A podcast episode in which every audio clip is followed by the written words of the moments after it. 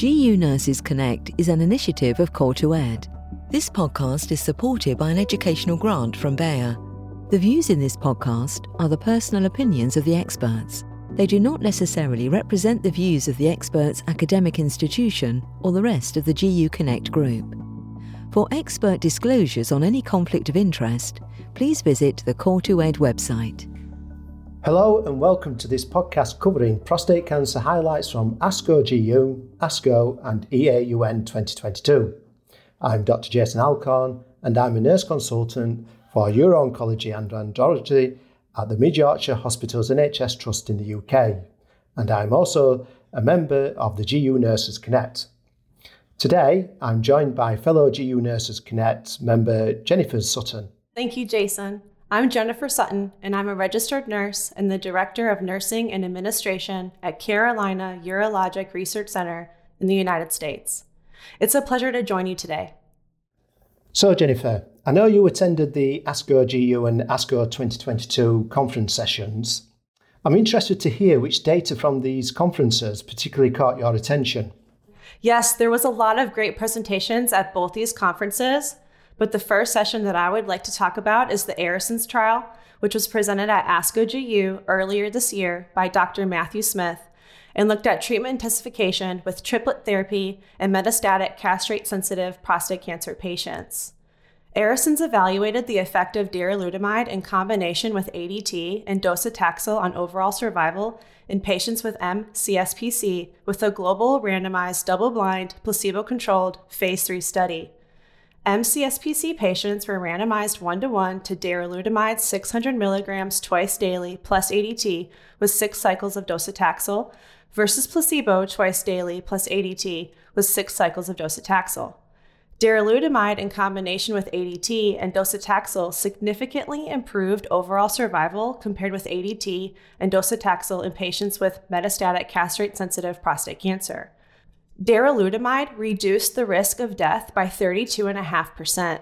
It also significantly improved key secondary endpoints, including time to castration resistant prostate cancer, time to pain progression, time to first symptomatic skeletal event, and time to first subsequent anti neoplastic therapy. Darolutamide in combination with ADT and docetaxel should become a new standard of care for treatment of MCSPC. It is also important to note that updated overall survival findings from Enzamet were presented at ASCO, which revealed that enzalutamide added to testosterone suppression compared with an active comparator of a non-steroidal anti-androgen provided clinically meaningful improvements in overall survival for the combined overall cohort, which persisted with an additional three years of follow-up. The benefits were more pronounced in patients with low volume disease and were also seen in the subgroup with M1 high volume MCSPC, despite the relatively high survival with testosterone suppression plus docetaxel plus a non steroidal anti androgen. Longer follow up has helped clarify the benefit for de novo plus docetaxel. Thanks for that overview, Jennifer. Now I think about intensifying therapy. I'm immediately considering whether there would be any additional toxicity for patients. Was any additional toxicity seen in the ARASENS trial? Great question. Rates of adverse events were similar between the darolutamide and placebo groups, which means that the toxicity with ADT plus chemo does not notably change by adding darolutamide, making it a well tolerated drug. So it's good news for the patient. I experienced this firsthand as we participated in the Aramis trial for NMCRPC and the ARASENS trial for MCSPC. It was exciting as a nurse to be able to provide a drug to a patient without adding additional toxicity. That's um, good news to us, hopefully, then. Uh, we can actually see our uh, patients tolerating the drug better and actually staying on treatment for longer. With that in mind, what additional patient education is required for these patients when they start uh, drugs such as um, darolutamide? Good point. Uh, whenever you're talking about adding additional therapy, the patient's going to question additional toxicity. So it's important for the nurse to educate the patients that although they're adding an additional therapy, they're not necessarily increasing toxicity. It's important for the patients to report any change in baseline, but it's also uh, important for the, the nurse to reassure the patient that data suggests that the drug does not have additional toxicity. So we've seen the um, treatment landscape change significantly over the past seven years or so for MCSPC patients, with treatment intensification with ADT and docetaxel from the CHAARTED and Stampede trials, and then also more recently from the use of ADT and ARIs including abiraterone, again in the Stampede trial, but also the Latitude trial. Apalutamide in the Titan trial, but also enzalutamide in the ARCHES and Enzamet trial. We've seen that the use of triple therapy from PEACE 1, eh, which is the ADT plus docetaxel and abiraterone, but now also from the ARASENS trial as well. So, if we think about the implications of this data for clinical practice, what are your thoughts on the triple therapy for patients? Should we be using it now? And if so, which patients would it benefit?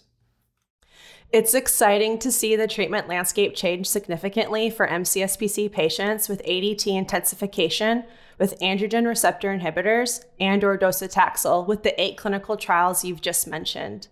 Do all patients with MCSPC benefit from ADT intensification? Yes.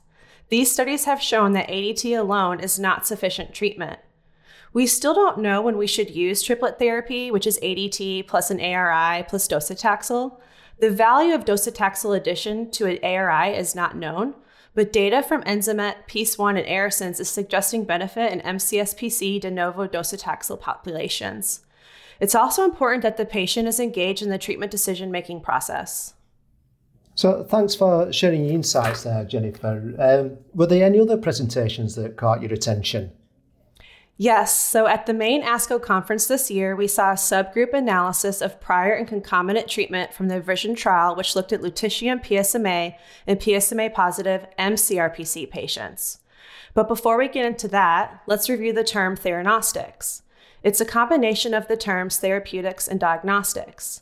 Theranostics is the term used to describe the combination of using one radioactive drug to identify or diagnose and a second radioactive drug to deliver therapy to treat the tumors. Prostate specific membrane antigen, or PSMA, is an emerging diagnostic and theranostic biomarker for prostate cancer detection and targeted radioligand therapy, as it is highly expressed in all types of prostate carcinomas. The VISION study enrolled patients with MCRPC to lutetium PSMA with standard of care versus the standard of care, which in this study was largely a second exposure to androgen receptor pathway inhibitor, radiation, and steroids. Lutetium PSMA prolonged overall survival. This analysis showed a survival benefit with lutetium PSMA regardless of prior treatment or concomitant standard of care chosen in PSMA positive MCRPC patients. Prior to the VISION trial, TheraP had previously reported, which was a phase two trial which evaluated lutetium PSMA versus cabazitaxel in men with MCRPC after docetaxel. Lutetium PSMA was more active than cabazitaxel with relatively fewer grade 3 4 AEs and PSA progression free survival favoring lutetium PSMA. It's exciting because lutetium PSMA was approved by FDA this year based on VISION trial results. I agree, Jennifer. The radioligand therapy is a really exciting area. I think it's really going to change the, landscape of treatment for these patients. It's great to see that the US has got FDA approval. Uh, in the UK, we've got an early access program, uh, but we're still waiting for market authorization uh, to implement this in the uh, health service. Uh, and I think that is uh, the case in much of Europe at this present time. Yes, and even though we have FDA approval here in the States, it's still a challenge to get it across the country to be available for all patients. So it, it, it's going to be a work in progress for, for the world. So, Jason, as a board member of the EAUN, you had the opportunity to judge a number of posters at the recent EAUN conference in Amsterdam. Would you like to tell us about the ones that stood out for you? Yeah, thanks, uh, Jennifer. Before I get into uh, the three that I selected, I've got to say that it was, it's really encouraging that uh, we're actually seeing nurses uh, take up research and actually look at their practice as well as developing areas of practice and treatment for patients rather than it just be left to our medical colleagues to uh, undertake and implement. So it was really good to have a, a large number of abstracts or posters to look at and uh, to judge. The, the pleasing thing is that over the years, the standard uh, has really, really improved, uh, which is good. So the three abstracts that I want to focus on the first one is entitled Knowledge Sharing a practice development initiative to improve rehabilitation in prostate cancer patients. On the face of it, it seems very simple in the knowledge sharing, in the uh, we would all take that as a given. This is a, a Danish study by uh, a uh, author called Willemsens, uh, and they sought to understand if teams delivering cancer rehabilitation care if those teams required updating with evidence based guidelines, which again, as I say, you would think uh, is a given, but it, that is not the case in every country. They also sought to understand whether those teams' need for knowledge provided evidence and support. And it, in Denmark, it was quite clear in how they are structured in that these teams do not have access to the same sorts of knowledge uh, or evidence base as their colleagues within uh, what we would call secondary care or acute care, which is the hospital settings. So it's a practice development rather than a research study. And the authors, uh, what they did, the, the methodology that they implemented was that they presented a questionnaire to physiotherapists, nurse specialists, and occupational therapists at various points within a patient's pathway. And these were prior to and after an educational webinar. Uh, then again, four months later, the webinar focused on uh, aspects of cancer rehabilitation for patients. Now, the results of the questionnaire found that participants easily understood the subjects in the webinar, which we would all agree would uh, is a finding that we uh, would find uh, as a standard. However, what was interesting was that some of these teams actually changed their programs and their approach to providing cancer rehabilitation based on that webinar. They felt more confident in delivering rehabilitation programs, which would lead you to think that actually these pockets of uh, teams were not getting the information or the knowledge uh, that they required to deliver the care uh, the rehabilitation to patients as we would think. They also found that the evidence uh, for exercising patients with metastatic cancer and clinical expertise actually motivated the teams to provide more rehabilitation than, than what was asked for. And I think this highlights an area for nurses in clinical practice that knowledge sharing within teams or from external sources is of paramount importance in delivering quality patient care. This is one area where knowledge sharing in prostate cancer rehabilitation has proved uh, to be correct. The evidence base for exercise programs to improve patient care is there and is needed to provide that care to patients. Yeah, that's very interesting. Um, knowledge sharing, as you said, you would think is a given, and also having access to evidence-based guidelines you would think is a is a given as well. So it's interesting to know that there's facilities and I'm sure there's facilities all around the world including the United States that are not having the access to the knowledge sharing and the evidence-based practice.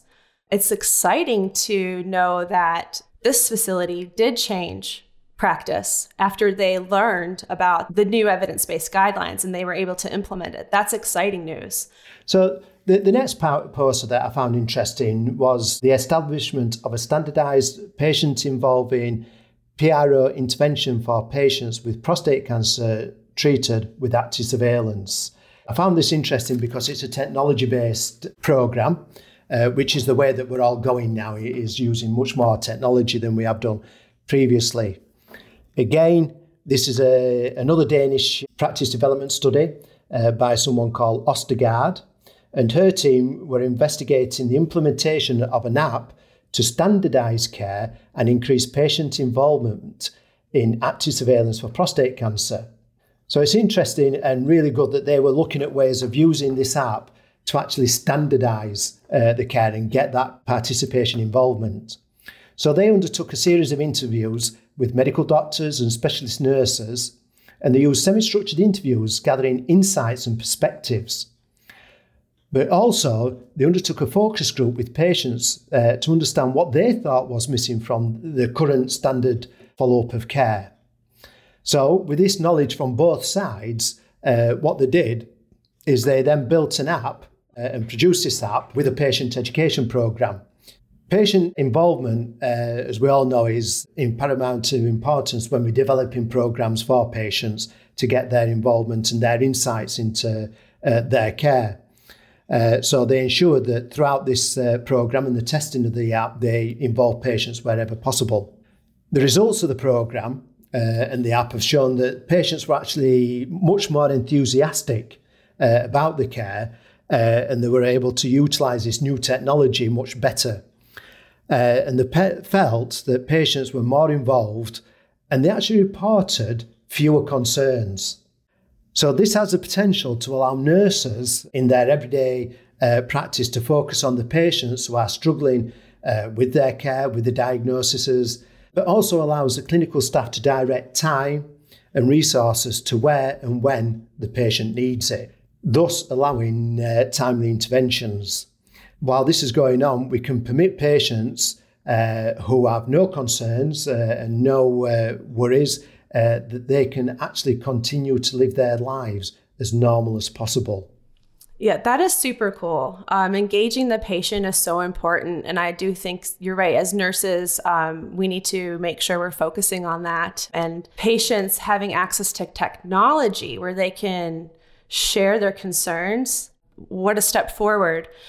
Now, with these patients, were they uh, a younger population? I know that um, I live in Myrtle Beach, South Carolina, and we have a, a retired elderly population. And so, um, access to technology is something that can intimidate them. So, as you said, these patients were enthusiastic. Maybe they're just more used to technology or using it, or were some of them new to it? Uh, interestingly enough, the spread of ages was right across the board. And I think what the key to it was the education program. Uh, before they went on uh, to use the app, they actually taught patients how to use it. They actually spoke about the care. So again, it was education. It was giving them that information, uh, which enabled much more success uh, in using the app. You're so right. And um, patient education is key. So having the time to sit down with the patient and, and, provide that education and then them being able to take it home and review the information through technology, that's that's awesome. So the, the final poster that um, I selected, uh, which was a Prosy app mobile application, helps improve the quality of supportive care in patients with prostate cancer. Again, it's another technology based uh, app, but this time it's more focused on clinical staff rather than actual patients. What uh, Charalambos, uh, team said, is that it's something becoming more prevalent in our care and in treatment of patients, which, which we've just alluded to. Uh, they recognise that supportive care is a person centred uh, approach, which we would agree with, and this relies on meeting informational, spiritual, emotional, social or physical needs during diagnosis, treatment, or the follow up phases, including the issues of health promotion and prevention, survivorship, and palliation and bereavement. So, their study looked at how nurses utilise a mobile application to improve care. Again, it was a qualitative study using unstructured interviews uh, with nurses but they only had a, a single uh, selection criteria, which was nurses that used the app for more than one month. They undertook a content analysis, which was to interpret and code the data. The themes that they unearthed were that nurses were able to care for patients holistically, they were being more proactive in addressing needs, and provided more consistent care. Also, the users found that the main obstacle in integrating a mobile technology or application into practice was a lack of guideline utilization and management support. And I think this actually came from the fact that the app was used over multiple countries and not just in a single country. For nursing practice, the findings highlighted the value that mobile applications as tools uh, can provide supportive care to prostate cancer patients. As this app has shown, when undertaking a clinical consultation that can be minimally obstructing uh, when providing care and actually enhance the uh, nursing efforts to meet patients' needs. Yes, once again, as you said, technology is going to become um, very normal as we move forward through time, and um, having apps on our phones is is necessity now. It's awesome that these nurses have a, a prostate cancer app. I, know that the Prostate Cancer Foundation they have an app that patients can download. So I think that yeah, the development of, of more apps like this would only help the patient and improve the, the quality of care for the patient. Exactly, and I think as we improve the care for patients, yeah, it makes our jobs, uh, our roles, much easier to provide that care uh, in using and embracing technology. Well, thank you, Jennifer, for a very interesting uh, discussion, and I, I, think that we could actually uh, go on much longer than we uh, have done about these uh, interesting topics. We certainly covered a variety of presentations. So, in summary, We've heard practice changing results from the ARASENS trial, highlighting the importance of early treatment intensification and also the benefit of radioligand therapy, such as lutetium PSMA for our patients. We've also discussed the importance of knowledge sharing, education, and technology to support our patients through their prostate cancer journey. So, thank you once again, and thank you to our listeners. And we hope you found the discussion useful as much as we did. This podcast was brought to you by Core to Ed Independent Medical Education. Please visit core2ed.com for more information.